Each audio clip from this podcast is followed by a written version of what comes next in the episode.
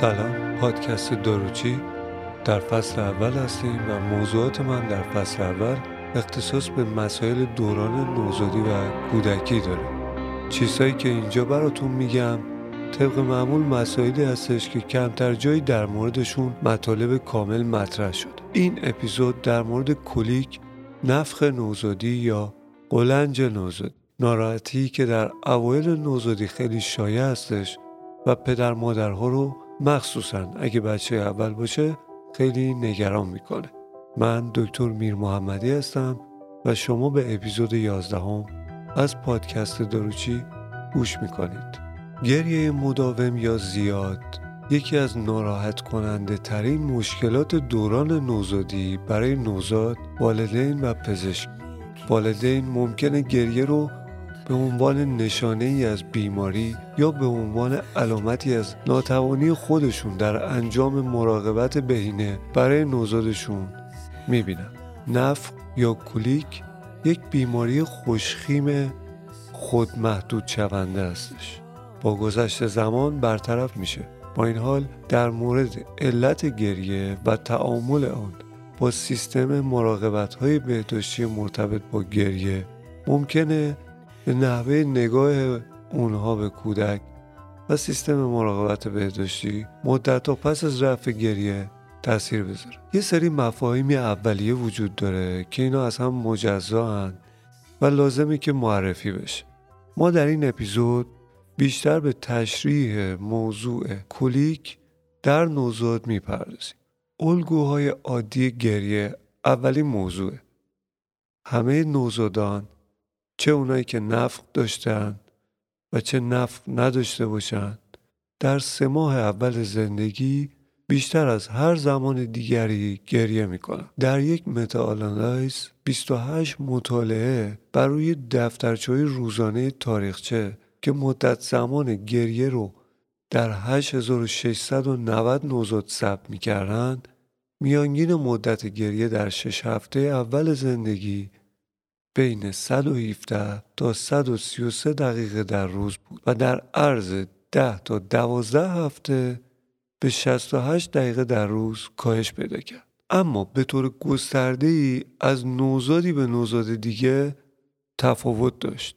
تعداد کمی از والدین می‌تونن تشخیص بدن که چقدر گریه مقدار بیش از حده. در متاانالایز 28 مطالعه که در قبل از این گفتم مدت زمان تقریبی صدک 95 گریه یعنی 95 درصد بین 225 تا 250 دقیقه در روز در طول 6 هفته اول زندگی رخ داده. بعد از اون در هفته 8 تا 9 این زمان برای صدک 95 به 210 دقیقه در روز رسیده و در 10 الا دوازده هفته بعد از تولد 145 دقیقه در روز. اما یکی از مقالات استدلال می‌کنه که یک نقطه تفکیک بر اساس مدت زمان اساسا روش اشتباهیه و از نظر بالینی فایده ای نداره چون گریه عادی و غیر طبیعی به زمینه و کیفیت گریه بستگی داره. موضوع دیگه که مجزاست نفخه. اصلا نفخ چیه؟ هیچ تعریف استانداردی برای اصطلاح نفخ وجود نداره.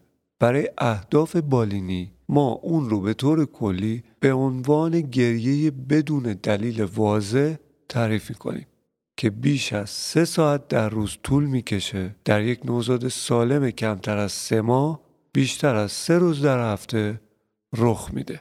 به این قانون سه میگن. اصطلاحات دیگری هم ممکنه به جای نفق استفاده بشه. از نوع گریه بیش از حد رفتار ناپایدار نوزاد و دوره جیغ بنفش. یه سری میارهای بالینی وجود داره برای تشخیص نفق. میارهاییه که برای حداقل مدت زمانیه که با ویژگی های بالینی در ارتباطه. به عنوان مثال معیار وسل مشخص می‌کنه دوره گریه باید بزرگتر مساوی سه ساعت در روز در بزرگتر مساوی سه روز در هفته و برای بزرگتر مساوی سه هفته ادامه داشته باشه. پس برای زمان بزرگتر مساوی سه هفته بیشتر یا مساوی سه روز در هفته و برای هر روز بیشتر یا مساوی سه ساعت باشه. معیارهای وسل همچنین ایجاب می‌کنه که نوزاد در غیر این صورت سالم و خوب تغذیه بشه. معیار تداوم برای سه هفته توسط اکثر نویسندگان حذف شده. چون تعداد کمی از والدین یا پزشکا می‌تونن سه هفته تحمل کنن که ارزیابی رو انجام بدن. و قبل از اینکه به سه هفته برسه یه روش درمانی رو در پیش می‌گیرن. معیار دوم که بر اساس زمانه معیار روم چهاره. که نفخ نوزاد رو به عنوان یک اختلال عملکردی دستگاه گوارش در نوزادان از بد به تولد تا پنج ماهگی طبقه بندی می‌کنه. این دسته بندی روم نیاز به عوامل همزمان خاصی داره. اولین فاکتور که یعنی همه اینا باید با هم باشه. سن کمتر از پنج ماه زمانی که علائم شروع میشه و تموم میشه. دورهای مکرر و طولانی گریه عامل دومه. در اون بیقراری یا تحریک پذیری بدون علت واضح شروع و متوقف میشه. و توسط کسایی که از کودک یا نوزاد مراقبت می‌کنن قابل پیشگیری یا تسکین نیستش. فاکتور سوم به طور همزمان هیچ مدرکی نباید داله بر عدم رشد تب یا بیماری وجود داشته باشه. پس یه سری بیماری که ممکنه همزمان تداخل ایجاد بکنه رو که تو انتهای این اپیزود بهش اشاره می‌کنیم باید ثابت بشه که نیستن. فرد پرستار نوزاد گزارش بده که آشفتگی یا گریه طبق قانون سه اتفاق میفته یعنی بزرگتر مساوی سه ساعت در روز بزرگتر مساوی سه روز در هفته یعنی حداقل سه روز در هفته باشه و حداقل سه ساعت در روز. فاکتور پنجم دفترچه یادداشت وقایع 24 ساعت است که برای مطالعه آینده نگر ثبت شده باشه.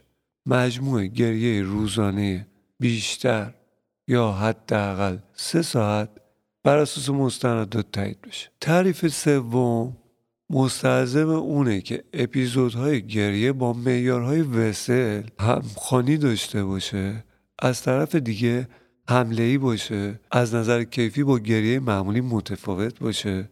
یعنی بلندتر باشه متغیرتر باشه صداها زیرتر باشه ناهماهنگتر باشه صدای گوش خراشتری باشه.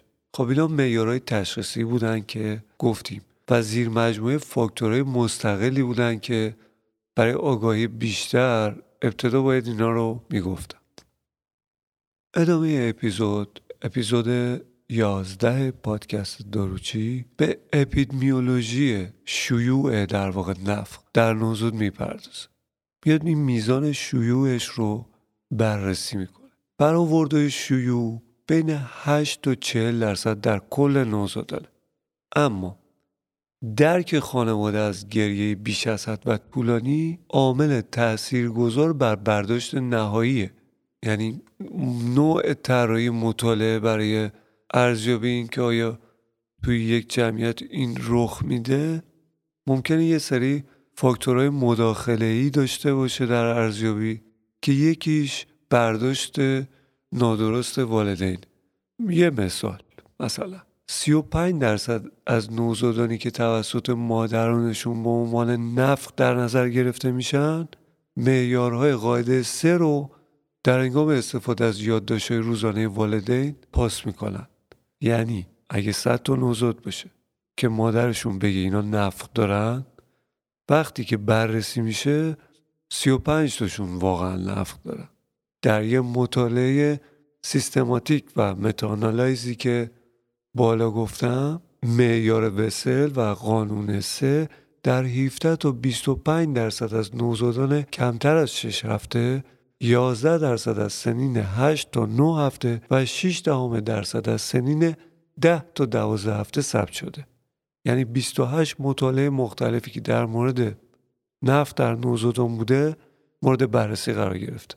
این اعداد در یک جمعیت 8690 نوزادی به دست اومده. خب جامعه خیلی بزرگیه. تو ادامه بحث اپیدمیولوژی و شیوع نفق به این نکته اشاره می‌کنه که بروز نفت در بین پسر و دختر نوزادانی که از شیر مادر تغذیه می‌کنن یا شیر خشک و نوزاد ترم و نارست تفاوتی نداره برخی از محققان به افزایش بروز نفت در نوزادان اول و خواهر برادرهای کودکان مبتلا به نفت اشاره کرد. دیگران چنین رابطه ای رو پیدا نکردند. برخی از محققان پیشنهاد کردند که نفق فقط در کشورهای صنعتی رخ میده و در نوزادان قفقازی و در مناطقی که فاصله بیشتری از خط استوا دارند شایعتر. ارتباط بین نفق و نارضایتی در روابط زناشویی ادراک والدین از استرس عدم اعتماد به نفس والدین در دوران بارداری نارضایتی از زایمان و سطوح استرس خانواده گزارش شده. تعیین رابطه علت و معلولی بین نب و استرس خانوادگی دشواره. زیرا هر دو عامل بر درک والدین از گریه و پاسخ به اونها تاثیر می‌ذارن. خیلی جالبه چون یه رفتار انسانی خیلی ادراکیه خیلی در واقع متفاوته دیگه. یه سری والدینن استرسی هن خصوصا خانوما که خیلی حساسن و اینا خیلی عکس شدید نشون میدن فکوس می‌کنن روش و خیلی فکرشون رو درگیر می‌کنه. ممکنه این استرس رو به پدرم منتقل بکنن اونجا ممکن اصلا نوزود مشکلی نداشته باشه. ولی به دلیل توجه بیش از حد به این موضوع یا حساسیت نسبت به موضوع اینطوری تشخیص داده بشه. یک تعامل پیچیده بین نفخ و پویایی خانواده وجود داره که تحت تاثیر عوامل قبل و بعد زایمان نیز قرار داره. در یک مطالعه خانوادهایی که نوزادان نفخ داشتند مشکلات بیشتری در ساختار خانواده عمل کرد و حالت عاطفی در طول دوره نفخ و یک سال بعد از خانواده کنترل داشتند. علت شناسی پیشنهادی در مورد کلیک نوزادی. خب به طور خلاصه علت نفخ اما اولش بگیم که ناشناخته است. یه مسیر مشترک نهایی برای عوامل متعدد کمک کننده میشه براش در نظر گرفت. عللش سن شروع تنوع فردی توضیع غیر تصادفی در طول روز مثلا در عصر بیشتر میشه و بروز اون به صورت خود به خودیه. دستگاه گوارش به عنوان عامل اصلی کلیکه در واقع به طور عرف تصور میشه که نفق یه اختلال گوارشیه. کلمه نفق از کولیکوس در زبان لاتین یا یونانی به عنوان صفت کلون سرچشمه می‌گیره. عوامل گوارشی که پیشنهاد میشه به نفق کمک بکنه شامل روش های تغذیه نادرسته یعنی تغذیه کم تغذیه بیش از حد آرو زدن مکرر بلعیدن هوا همگی به عنوان علل احتمالی نفق توصیف شدن. یه مطالعه نشون داده که نوزادانی که با شیشه شیر ضد نفق تغذیه شدن زمان بیشتری رو در بیداری و رضایت سپری می‌کنن تا نوزادانی که با بطری معمولی تغذیه میشن.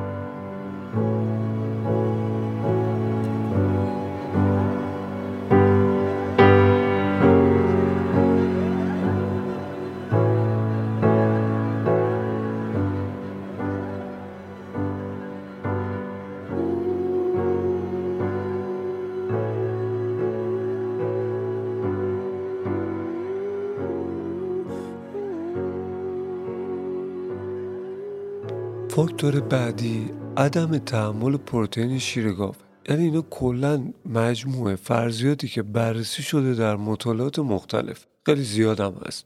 به عنوان عوامل معرفی شده. شواهد برای ارتباط بین عدم تحمل پروتئین شیر گاو که تو اپیزود قبلی در موردش به طور مفصل دو اپیزود قبلی در موردش صحبت کردیم. این شواهدی که بین ارتباطی بتونه بین عدم تحمل پروتئین شیر گاو و نفخ ایجاد بکنه مبهمه. با این حال منطقیه که فرض کنیم زیرگروهی از نوزادان مبتلا به نفخ دارای علائمی که حداقل تا حدودی ناشی از آلرژی به کازئین یا وی مرورهای سیستماتیک کارازمایی های تصادفی سازی شده کوچک با محدودیت های روش شناختی نشون میده که فرمولای هیرولیز یا یه رژیم غذایی ضد حساسیت برای مادران شیرده ممکنه ناراحتی رو در نوزادان مبتلا به نفخ کاهش بده. موضوع دیگه عدم تحمل لاکتوز. مشخص نیست که آیا عدم تحمل لاکتوز نقشی در نفخ نوزادی داره یا نه؟ کارازمایی های تصادفی شده درمان لاکتوز برای نفخ نوزاد نتایج متناقضی داشتن. فرضی بعدی نابالغی دستگاه گوارش. نظریه دیگه که پیشنهاد می‌کنه نفت به جذب ناقص کربوهیدرات در روده کوچک مرتبط با نابالغی روده هستش. هنگامی که کربوهیدرات جذب نشده توسط باکتری روده بزرگ تخمیر میشه گاز بیش از حد تولید میشه. شواهد این نظریه قطعی نیست. مطالعات اندازهگیری دفع هیدروژن تنفسی در نوزادان که نف و بدون نف بودن نتایج متناقضی داره. حرکت بیش از حد روده فرضیه دیگه یا نظریه دیگه. تحرک بیش از حد روده به عدم تعادل اتونوم یعنی سیستم اعصاب خودمختار نیز به عنوان یه علت فرضی برای نفع پیشنهاد شده. یعنی روده همینطوری اتومات بیشتر از حد کار می‌کنه. شواهد برای این فرضیه متناقض سطح پپتید و گاسترین افزایش پیدا نمی‌کنه. با این حال در برخی مطالعات غلظت موتیلین در نوزادان نفخی افزایش پیدا می‌کنه. موتیلین تخلیه معده و peristalsis روده رو تحریک می‌کنه و در نتیجه زمان عبور در روده کوچک رو کاهش میده. حمایت بیشتر از نقش موتیلین در نفخ توسط یک مطالعه آینده نگر ارائه شد که در اون غلظت موتیلین در نوزادان نفخی نسبت به نوزادان غیر نفخی در روز اول زندگی و در 6 و 12 هفتگی بیشتر بود. فرضیه دیگه تغییر در میکروفلور مطبوع مثلا فلور نرمال دستگاه گوارش. چیزی که مربوط به پروبیوتیک ها میشه. فرآورده‌هایی که الان در بازار به شکل قطره‌ن مثل پدیلاکت که یخچالیه. مثل پودر ساشه کیدیلاکت مثل قطره پروکیت مثل قطره روتفلور. و یه سری برندهای دیگه که حالا الان حضور زندن اینا میان باکتری خاصی رو القا می‌کنن. مثلا روتری رو که سیستم ایمنی روده رو تقویت می‌کنه و به طور غیر مستقیمی ممکنه با نفخ در ارتباط باشه. خب فلور نرمال روده تغییرات در میکروفلور گوارشی ممکنه در نفخ نوزاد نقش داشته باشه. پس به یکی از فاکتورهایی رسیدیم که به نظر میاد که واقعا موثره. چندین مطالعه مشاهده‌ای تفاوتهایی رو در میکروفلور روده یعنی میکروب که مفیدن تو روده زندگی می‌کنن در انسان بین نوزادان مبتلا به نفخ و نوزادان شاهد به ویژه گونه کلبسیلا باکتری گرم منفی بیهوازی باکتری های کلیفرم اشرشیاکولای و گونه های لاکتوباسیلوس برویس لاکتیس نشون دادن. یه مطالعه دیگه افزایش دو برابری کالپروتکتین نشانگر نفوذ نوتروفیل روده رو در میان نوزادان مبتلا به نفخ در مقایسه با گروه شاهد نشون داد و دیگری به کاهش سطح کالپروتکتین اشاره داره. هنگامی که علائم نفخ در طول دوره درمان بهبود پیدا کرد. نقش میکروفلور دستگاه گوارش در نفت توسط کارازمایی های تصادفی سازی شده با مقایسه روتری به عنوان شاهد و دارونما پلاسبو در نوزادانی که با شیر مادر یا عمدتا با شیر مادر تغذیه میشن پشتیبانی شده. درمان با روتری با کاهش بیشتر گریه در روز افزایش لاکتوباسیلیس های مطبوع و کاهش ایکولای دستگاه گوارش همراه بوده که نشون میده. لاکتوباسیلوس روتری ممکنه با کاهش colonization ایکولای سلامت روده رو ارتقا بده. اپیزود بعدیمون در مورد درمان نفخ نوزادی مدیریت نفخ نوزادی یه سری های رفتاری و روانی و اجتماعی و کمک درمانیه که توی بخش پروبیوتیکا اونجا به این موضوع بیشتر اشاره می‌کنه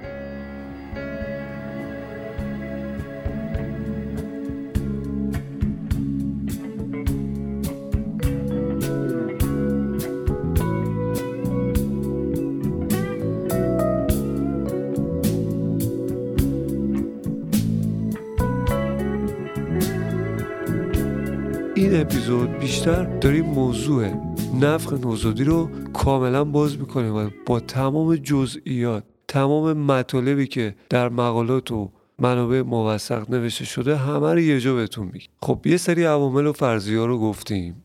اینا مربوط به دستگاه گوارش یعنی عوامل گوارش. حالا عوامل بیولوژی. عوامل بیولوژیکی که برای کمک به وجود و ایجاد نفق پیشنهاد میشن. شامل ایناست. اولی تنظیم حرکتی نابالغ. بسیاری از مکانیسمایی که فعالیت حرکتی رو تنظیم می‌کنن در نوزادان نابالغن. نابالغی این مکانیسم ها ممکنه منجر به افزایش آسیب پذیری نسبت به عدم تحمل غذایی بشه. بنابراین نف ممکنه یک تظاهرات بالینی رایج در زیر جمعیت نوزادانی باشه که دارای اختلال عملکرد بلوغ در یک یا چند جنبه از تنظیم حرکاتن یعنی یه چیز طبیعیه. تنظیم حرکت و رفلکس ها در بدن نه مغز. نابالغه. هنوز رشد نکرد. فرضی دیگه افزایش سطح سروتونین. غلظت 5 هیدروکسی. 3 ایندول استیک اسید. 5 OH IAA یک متابولیت سروتونین در نوزادان با نفق و بدون نفق در یک مطالعه برای بررسی پاتوژنز نفق اندازه گیری شد. غلظت 5-OH-IAA در ادرار نوزادان مبتلا به نفق نسبت به نوزادان کنترل بیشتر بود که نشون میده افزایش غلظت سروتونین ممکنه توی این موضوع نقش داشته باشه. عامل دیگه که قطعیه قرار گرفتن در معرض دود تنباکو و نیکوتینه. دود تنباکو خب دود سیگار دود قلیونه. نیکوتین همین قرصا و آدامسای ترک سیگاریه که توش نیکوتین داره. سیگار کشیدن مادر در دوران بارداری یا در دوره پس از زایمان با افزایش خطر نفخ نوزادی در چندین مطالعه کوهورت مرتبط بوده. در بزرگترین مطالعه شیوع نفخ با استفاده از معیارهای وسل همون که قبلتر گفتیم 9 و 4 دهم درصد در میان نوزادان با مادران سیگاری در مقابل 7 و 3 دهم درصد در میان نوزادان با مادران غیر سیگاری بود. قرار گرفتن در معرض درمان جایگزین نیکوتین یعنی همون آدامس نیکوتینی و قرصای نیکوتینی که تو ایران آدامساش هست قبل از تولد نیز با افزایش خطر نفخ نوزادی همراه بود. فرضی بعدی شکل اولیه میگرنه. میگه یعنی نفخ نوزادی ممکنه تظاهرات اولیه میگرن در دوران نوزادی باشه. در یک گروه آینده نگر میگرن بدون آورا در نوجوانان مبتلا به نفخ در دوران شیرخارگی شایعتر از اونهایی بود که نفخ نوزادی نداشتن. نفخ با افزایش خطر میگرن همراه با آورا همراه نبود. این یافته ها نتایج مطالعات گذشته نگر رو تایید می‌کنن. اگرچه مشخص نیست که نفخ نوزادی تظاهر اولیه میگران دوران کودکیه یا نشانگری از ژنتیک میگرن بعد از عوامل و نظریه های گوارشی و بیولوژیک نوبت به عوامل روانی می‌رسه. از بود این روانی نفی پدیده روانی اجتماعی یعنی درک کسی که از نوزاد داره مراقبت می‌کنه خیلی تاثیر داره روی این موضوع. اون اگه به نظرش بیاد که گریه بیش از حد و طولانیه و نمی‌تونه تحملش بکنه میگه این پس یه مشکلی داره.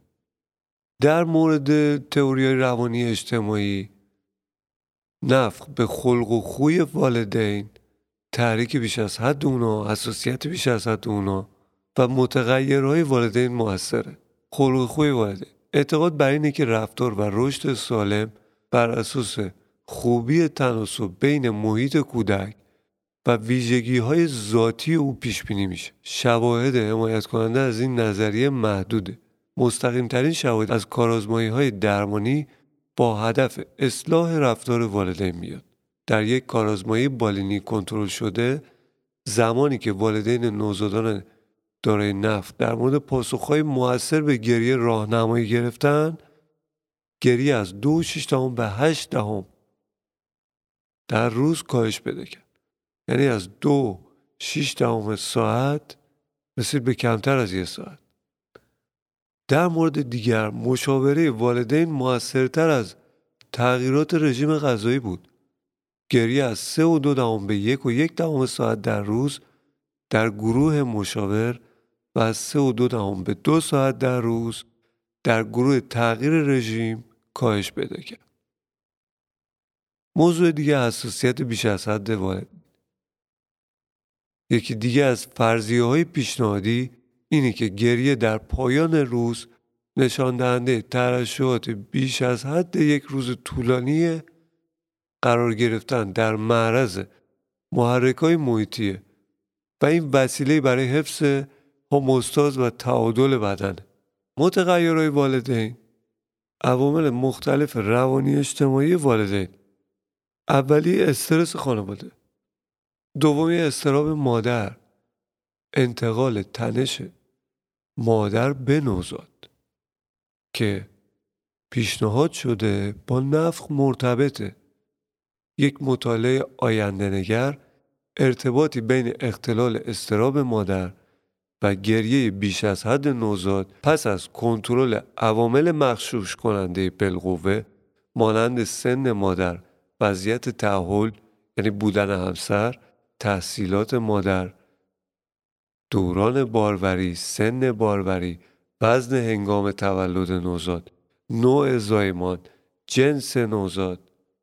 یعنی همه اینا کنترل شد ولی استراب مادر با نفق بررسی شد. نشون داد که یه چنین چیزی واقعیت داره و استراب مادر می‌تونه باعث نفخ نوزاد بشه. مطالعه آینده نگر دیگری از ارتباط بین نفخ نوزادی و سابقه تنش عاطفی یا افسردگی در اوایل بارداری حمایت می‌کنه. علائم افسردگی پدر در دوران بارداری نیز با گریه بیش از حد در نوزاد همراه بوده. حتی بعد از کنترل علائم مادر. من بیشتر از این قسمت ها خیلی بیشتر خوشم میاد چون عرف جامعه همش دنبال دوا و داروه. و یه چیزی می‌خواد که مثلا سریع بگیره و استفاده کنه بتونه خیلی موجز و مختصر به این موضوع وقت بگذاره و خیلی راحت این مسئله رو حل بکنه. ولی خب ما اپیزود 11 رو داریم ضبط می‌کنیم. تا اینجا اون چیزایی که حالا خودم هم خوندم بیشتر روش فکوس کردم که بتونم همش رو بهتون بگم به نظر میاد تقریبا همه چیزا نسبیه. یعنی فاکتورهای خیلی متفاوتی روی نتیجه اثر می‌ذاره. نگاه صفر و یکی کمک نمی‌کنه. این که بگیم یه فاکتوره پس یه فاکتور ما همون یه فاکتورم. میریم دکتر الان باش صحبت می‌کنیم و خلاصه همین یه فاکتور رو حلش می‌کنیم تموم میشه. میشه اقدام مداخله کرد. خب اینا که میگم فاکتورهای روانی فاکتورهای فیزیولوژیکی در کنار عوامل مستقیم که مثلا بگیم عضو گوارشیه حرکاتش زیاده هورمون مثلا محرک الغای حرکت در دستگاه گوارشش آقا آنالیز کردیم زیاد و خب حالا بریم یه دارویی بسازیم و فرموله کنیم و بریم بررسی کنیم و بالاخره مطالعات بالینیش رو انجام بدیم و یا بریم یه گیاهی پیدا کنیم که بتونه کمک بکنه یه دارویی بسازیم گیاهی و که بدیم تو اجتماع که طرف بخوره این هورمون بیاد پایین و تموم. اصلا اینطوری نیستش. و این نگاه بیشتر یه نگاه بازاریه یه نگاه تجاریه. این پادکست به منم خیلی کمک می‌کنه. به نوعی به عنوان یک داروساز فکوسم بیشتر روی چیزای غیر دارویی هستن. چیزایی که اصلا به خود منم خیلی آموزش ندادن. تو دانشگاه ما همینطوری خوندیم. آقا فلانجا درد می‌کنه مشکلش اینه درمانش هم اینه. یه سری تشخیص های افتراقی هست یه سری مسائلی هست که حواله حواست رو جمع کن ممکنه با این اشتباه بشه با اون اشتباه بشه.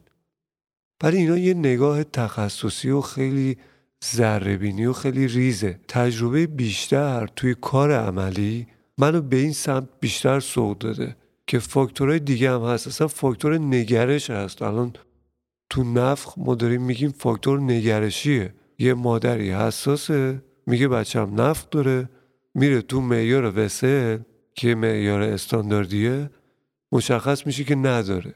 حالا این به پزشک مراجعه می‌کنه ممکنه اونم بر اساس شرایط پزشکی به موضوع نگاه کنه. این حرفا رو هم می‌زنن پزشک. اونا اینا رو می‌دونن که دارو نیست و اینا. ولی خب تقاضای ما هدف من از پادکست چیه؟ شما به عنوان یه متخصص یه آدم عادی یه مادری که فرزند اولتونه شاید اصلا تو دو ماه اوله دارید این پادکست رو گوش می‌کنید. عوامل مختلف آگاهی از وضعیت موجود و اشراف به تمام فاکتورها مثلا سیگار تو خونه می‌کشن. خب دیگه می‌گفتن از لحاظ اخلاقی درست نیست. آقا از لحاظ پزشکی هم الان ما هم توی ریفلاکس اینو داریم. تو اپیزود ریفلاکس گفتم. هم تو نفخ اینو داریم. خب دو تا مشکل جدی. یه نوزادی همین دو تا مشکل توش به خاطر سیگار ایجاد بشه همین کافیه. حالا شما سیگار می‌کشی و بخوای اینو ببرید دکتر بعد مثلا برای ریفلاکسش نکسیون بنویسه. حالا شما دنبال نکسیون بگردی کجا سوشش رو پیدا کنی که بدین نوزاد بخوره که حالا خوب بشه.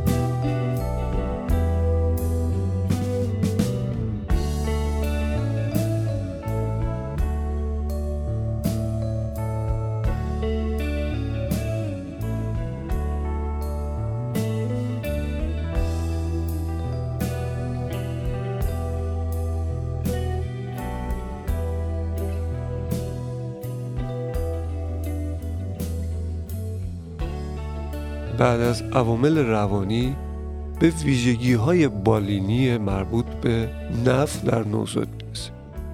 در بحث ویژگی های بالینی در مورد اینکه اونچه نفق نامیده میشه انتهای بالایی محدوده طبیعی گریه است. البته در مورد این ویژگی اختلاف نظر وجود داره. این ویژگی چطوری توصیف میشه؟ اولین فاکتور پاراکسیسماست رفتار گریه یا آشفتگی نفق به طور کلی حمله ای اگریسیوه. اپیزودهای نفق دورهای نفق معمولا شروع و پایان مشخصی داره. به نظر می‌رسه شروع با آنچه نوزاد درست قبل از حمله انجام میده ارتباطی نداره. نوزاد ممکنه شاد پر صدا در حال غذا خوردن یا حتی خواب باشه. این تلسم های گریه به طور ناگهانی انفجاری رخ میده. و اغلب در ساعات عصر بیشتر رخ میده. ویژگی بالینی دیگه تفاوت های کیفیه. گریه نفق از نظر کیفی با گریه معمولی متفاوت. این گریه بلندتر و هی بلندتر متغیرتر از گریه غیر کلیکیه. گریه نفخی ممکنه به نظر برسه که نوزاد به جای گریه درد داره یا جیغ می‌زنه. مادران نوزادان مبتلا به نفخ گریه های نوزاد خود رو فوریتر شدیدتر برانگیزاننده تر ناراحت کننده تر آزاردهنده تر از مادران نوزادان غیر نفخی توصیف می‌کنن پس این یه ویژگی بالینیه و یه فرضیه بالینیه. فرضیه دیگه از ویژگی های بالینی هایپرتونیه. دوره نف ممکنه با ویژگی های فیزیکی مرتبط با هایپرتونی همراه باشه. این موارد شامل برافروختگی صورت، رنگ پریدگی در دور شکم، شکم سفت یا محکم، کشیده شدن پاها، فشردن انگشتان دست، سفت کردن بازوها یا غوص شدن پشت نوزاد. فاکتور دیگه از نظریات مربوط به ویژگی های بالینی یعنی از دیدگاه بالینی یه سری نظریاتی مطرح میشه. تسلی دادن دشوار نوزاد. تسلی دادن نوزادان مبتلا به نفع. مهم نیست که والدین چه کاری انجام بدن. کلا دشواره. یعنی هر کاری کنی طرف آروم نمیشه. ممکنه دورایی وجود داشته باشه که گریه کاهش پیدا بکنه. اما شیرخوار بازم توی حالت تحریکه. ممکنه گاهن آرامش و تسلا بعد از خروج گاز از دستگاه گوارش یا دفع مدفوع مشاهده بشه. بیشتر خصوصیات گریه در نوزادان مبتلا به نفخ مشابه نوزادان عادیه. اما در نوزادان عادی دفعاتش کمتره و مدت کوتاهتری رخ میده. به عنوان مثال اوج اولیه و زمان وقوع در نوزادان نفخی در عصره. این معمولا در نوزادان نارس و طبیعی و جوامع کاملا متفاوت در سن دو ماهگی کم میشه. ارزیابی نفت موضوع بعدی. نفت معمولا بر سابقه مشکوک اما بعد از طی کردن دوره مشخصه خود در گذشته تایید میشه. در این حال نفخ باید از تعدادی از شرایط دیگه که می‌تونن باعث گریه طولانی مدت یا تحریک پذیری در نوزادان بشن و ممکنه نیاز به درمان هم داشته باشن باید افتراق داده بشه. اینجا به بحث مراجعه به پزشک اشاره می‌کنیم. پس ما در این پادکست اینا رو براتون توضیح میدیم. ولی قسمت های تاریک موضوع اختلالاتیه که ممکنه وجود داشته باشه و در رابطه با چی باشه؟ نفق نباشه مثلا. اووردوز دارو. خب این علائم مشابه رو داره. به پزشک مراجعه می‌کنید. تاریخچه مصرف دارو ازتون می‌خواد. گرسنگی فاکتور دیگه است. یا مثلا غذای کم خورده. دهان کودک خشکه قشاهاش خشکن چربی زیر پوستش کم شده علامتی از هایپووالمیا داره. یا شرایط با تغذیه ضعیف. اون موقع هم کودک بیقراره زیاد گریه می‌کنه. خب پزشک وقتی مراجعه می‌کنید پوستشو معاینه می‌کنه چشماشو معاینه می‌کنه. مثلا ممکنه یه چشم یه چیز سختی تو چشم نوزاد رفته باشه. گوششو معاینه می‌کنه بینیشو معاینه می‌کنه. ممکنه که اوتیت مدیا کرده باشه. به قلبش گوش میده. ممکنه اختلالات قلبی داشته باشه. دستگاه گوارشش رو بررسی می‌کنه. ممکنه ریفلاکس داشته باشه گاستروانتریت کرده باشه یبوست داشته باشه شقاق مقعدی داشته باشه. اصلا فتق inguinal داشته باشه. مسائل مربوط به اختلالات دستگاه تناسلی ادراریش رو بررسی می‌کنه. ممکنه torsion مثلا بیضه داشته باشه torsion پیچ‌خوردگی تخمدان داشته باشه. اصلا انسداد مجاری ادراری داشته باشه. عفونت مجاری ادراری داشته باشه. خب اینا رو بهتون میگم. چرا؟ وقتی میگیم ما به پزشک مراجعه بکنیم اگه این قسمت تاریک داستان خیلی زیاده و خیلی فاکتور دیگه است که من الان دیگه مثلا در سیستم اسکلتیش رو معاینه می‌کنم که شکستگی داشته باشه fracture داشته باشه یا استئومیلیت داشته باشه. آرتریت خاصی داشته باشه. حتی ممکنه اختلال نورولوژیک باشه مثلا مننژیت داشته باشه. پس اینا همشون مهمه دیگه. در مورد نفق نوزادی مطالعات آزمایشگاهی تصویر برداری به طور کلی ضروری نیستش. کامل بودن شرحال و معاینه برای والدین اطمینان بخشه و ممکنه رابطه پزشک و خانواده رو تقویت تاریخچه سرنخهایی رو برای علت شناسی در همریختگی نوزاد ارائه میده. همچنین عوامل روانی اجتماعی هم ممکنه در این موضوع نقش داشته باشه. خب حالا به عنوان والدین میگیم جنبه مهم تاریخچه در کودک مبتلا به نفخ چیه؟ الگوهای تغذیه مدفوع ادرار خواب از جمله استفراغ که مفید در ارزیابی احتمال بیماری های گوارشی قلبی عروقی و متابولیک. تاریخچه قبل از تولد و پریناتال از جمله عوامل خطر برای سپسیس پارگی زودرس خشا تب مادر کلونیزاسیون مادر با استرپتوکوک گروهی سابقه روانی اجتماعی از جمله ارزیابی تعاملات والدین و نوزاد و ادراکات و تعاملات اعضای خانواده مثلا پدر بزرگ و مادر بزرگ که ممکنه در شیوه و تکنیک های فرزند پروری برای تسکین نوزاد نقش داشته باشه. سوالات خاصی پزشک از شما ممکنه بپرسه که گریه چه زمانی رخ میده. گریه نفخی معمولا هنگام عصر رخ میده. گریه که مستقیما بعد از تغذیه رخ میده ممکنه با بل هوا یا رفلکس معده به مری همراه باشه و ممکنه به تغییر در تکنیک تغذیه پاسخ بده. سوال بعدی اینه که گریه چقدر طول می‌کشه؟ مدت زمان گریه ممکنه به تمایز گریه طبیعی نوزاد از نف کمک بکنه. همون چیزی که بوله گفتیم قانون سه و بسل و اینا. وقتی کودک گریه می‌کنه چه می‌کنید؟ پاسخ به این سوال ممکنه اطلاعاتی در مورد تکنیک های تسکین دهنده ارائه بکنه که مفیدن مفید نیستن ممکنه گریه رو تشدید بکنه یا ممکنه مضر باشه مثلا لرزیدن. چگونه و چه چیزی به کودک میدین که بخوره؟ تغذیه ناکافی تغذیه بیش از حد تغذیه نامناسب. علل پیشنهادی نفخ بودن. گفتیم در بالا. و ممکنه به تغییرات در تکنیک های تغذیه پاسخ بده. سوال دیگه اینه وقتی کودکتون گریه می‌کنه چه احساسی داری پاسخ ممکن از احساس ناکافی بودن به عنوان والدین یعنی که نمی‌تونیم نیازشو برآورده بکنیم احساس مسئولیت در قبال گریه از, از اینکه گریه می‌کنه ناراحتیم. موضوع دیگه اینکه ترس از آسیب رسوندن به نوزاد که مثلا ادامه داشتن گریه ممکنه باعث آسیب بهمون بشه و عواقبی براش داشته باشه. سوال دیگه نفق چه تاثیر بر خانواده شما گذاشته تئوری شما در مورد دلیل گریه نوزاد چیه؟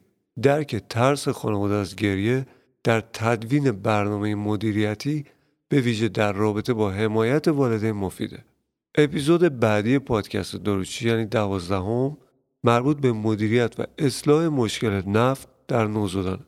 من دکتر میر محمدی هستم و شما به ادامه پادکست دروچی گوش می‌کنید. خب قسمت بعدی معاینه است. بهتر من زیاد تو این وارد نشم دیگه. حالا کار تخصصیه. خب به طور کلی یه خلاصه ای ازش فاکتورهایی هستن که قبل گفتم قسمت تاریک گریه های طولانی و مداومه. پزشک یه سری معاینه های ممکنه انجام بده. میزان حساسیت تحریک پذیری ارزیابی خلق و خو پاسخگویی به محرک ها که مثلا نوزاد با لمس گریه می‌کنه یا نه. الگوهای طبیعی رشد رو با نوزاد بررسی می‌کنه. ببین پارامترهای رشد خطش وزنش. یه اپیزود داریم در گذشته که اونجا کاملا در مورد الگوهای طبیعی رشد ما توضیح دادیم. خب پزشک موقع معاینه میاد اون فاکتورهایی که گفتم رو بررسی می‌کنه. مثلا برای تغذیه کیفیت غذا میاد میزان هیدراتاسیون و چربی زیرجلدی رو معاینه می‌کنه. معاینه چشم این که سایدگی قرنیه رخ داده یا گلوکوم نوزادی داره. معاینه گوش عفونت گوش میانی داره. یا معاینه می‌کنه حلق و بینی رو بابت برفک دهان. ارزیابی قلبی عروقی تاکیکاردی پرفیوژن تاکیپنه تنفس زیاد. ارزیابی شکم لازه حساسیت سفتی عدم وجود صدای روده سرنخهای احتمالی برای فریادهای حاد شکمی. ارزیابی قسمت پرینه برای مثلا بصورت پوشک پیچ خوردگی ترشن بیزه زخم گوشتی یا شقاق مقعد و ارزیابی پوست سیستم اسکلتی تروما علائم تروما آسیپای در واقع اسکلتی. ارزیابی سیستم عصبی از لحاظ ناهنجاری تشخیص. میام حالا فرضیات رو گفتیم ماینه رو گفتیم و به بحث تشخیص می‌رسیم. تشخیص احتمالی نفخ نوزادی رو در نوزاد سالم کمتر از سه ماه بدون دلیل واضح به مدت بیشتر از سه ساعت در روز و بیش از سه روز در هفته گریه می‌کنه. سایر علل گریه هم که گفتیم بررسی می‌کنن. ببینن ردی از اونها وجود داره یا نه. تشخیص افتراقی هم که همون قسمت تاریکه دیگه. دیگه الان خودتون هم فهمیدین چی به چی. خب مختصر از بحث تشخیص گذاشتیم و به عواقب بالقوه نفخ می‌رسیم. گریه نفخی در کوتاه مدت یا بلند مدت برای نوزاد مضر نیست. با این حال والدین نوزادانی که گریه می‌کنن ممکنه برای جلوگیری از گریه نوزاد مجبور بشن که حالا نوزاد رو تحت فشار قرار بدن دیگه. یه سری عوارضی داره که بیشتر برای والدینه. یک سری مطالعات مشاهده ای نشون میده نفخ نوزادی افزایش خطر افسردگی پس از زایمان رو برای مادر داره. باعث قطع زود هنگام شیردهی هم میشه. در یه نمونه مبتنی بر جامعه والدین 3259 نوزاد به طور ناشناس به پرسشنامه درباره اقداماتشان برای جلوگیری از گریه نوزادشون پاسخ دادن. در میان والدین نوزادان یک و سه ماهه به ترتیب دو و دو دهم برای یک ماهه و سه و هفت هم برای سه ماهه گزارش دادن که حداقل یک بار نوزاد خود رو به دلیل گریه سیلی زدن تکون دادن یا حتی جلوی صداشو گرفتن. در تجزیه و تحلیل چند متغیره این رفتارها در صورتی که والدین نگران گریه بودند یا آن را بیش از حد ارزیابی می‌کردند و ارتباطی با میزان گریه نداشتن بیشتر بود. خب خلاصه اپیزود یازده پادکست دروچی شامل اینا بود. میانگین گریه در سه ماه اول زندگی 68 تا 133 دقیقه در روز متغیر. مدت زمان گریه در 6 هفته اول زندگی بیشتره. بعد از 8 تا 9 هفته کاهش پیدا می‌کنه. پس این الگوی عادی گریه است. الگوی عادی گریه است. هیچ تعریف استانداردی از اصطلاح نفق وجود نداره. برای اهداف بالینی ما اون رو به طور کلی به عنوان گریه بدون دلیل واضح تعریف می‌کنیم که بیش از سه ساعت در روز در یک نوزاد سالم کمتر از سه ماه سن بیشتر از سه روز در هفته رخ میده. علت نفق ناشناخته است. احتمالا یک مسیر مشترک نهایی برای عوامل متعدد کمک کننده مشخص میشه. علل گوارشی بیولوژیکی روانی اجتماعی پیشنهاد شده که قبلا گفت نوزادان مبتلا به نفت رشد تکامل و معاینه طبیعی دارند.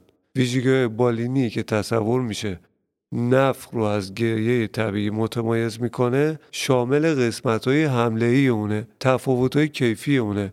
مثلا بلندتره ناهماینتره و هایپرتونی هم به همراه گریه رخ میده. گرگرفتگی صورت مشتای گره کرده خم شدن پشت و اینکه با دلداری دادن نوزاد به روند خودش ادامه میده و توجه نمی‌کنه. ارزیابی کودک مشکوک به نفخ معمولا شامل شرحال معاینه برای علل قابل شناسایی گریه است. که گفتم میان معاینه می‌کنن که یه موقع مشکل خدای نکرده دیگه ای نباشه. تشخیص احتمالی نفر میشه در یک نوزاد سالمه. کمتر از سه ماه که بدون دلیل خاصی بیش از سه ساعت در روز و بیش از سه روز در هفته گریه می‌کنه انجام داد. سایر علل گریه با شرح حال و معاینه فیزیکی رد میشن. پس اول اونا رو رد می‌کنن بعد میگن صد درصد نفقه. عواقب بالقوه نفق هم شامل برخورد فیزیکی والدین. افزایش خطر افسردگی بعد از زایمان و قطع زود انگام شیردهیه در مورد مدیریت نفق باید به اپیزود بعدی مراجعه کنید. البته هنوز اپیزود بعدی منتشر نشده. این اپیزود 11 پادکست داروچی بود؟ من دکتر میر محمدی هستم.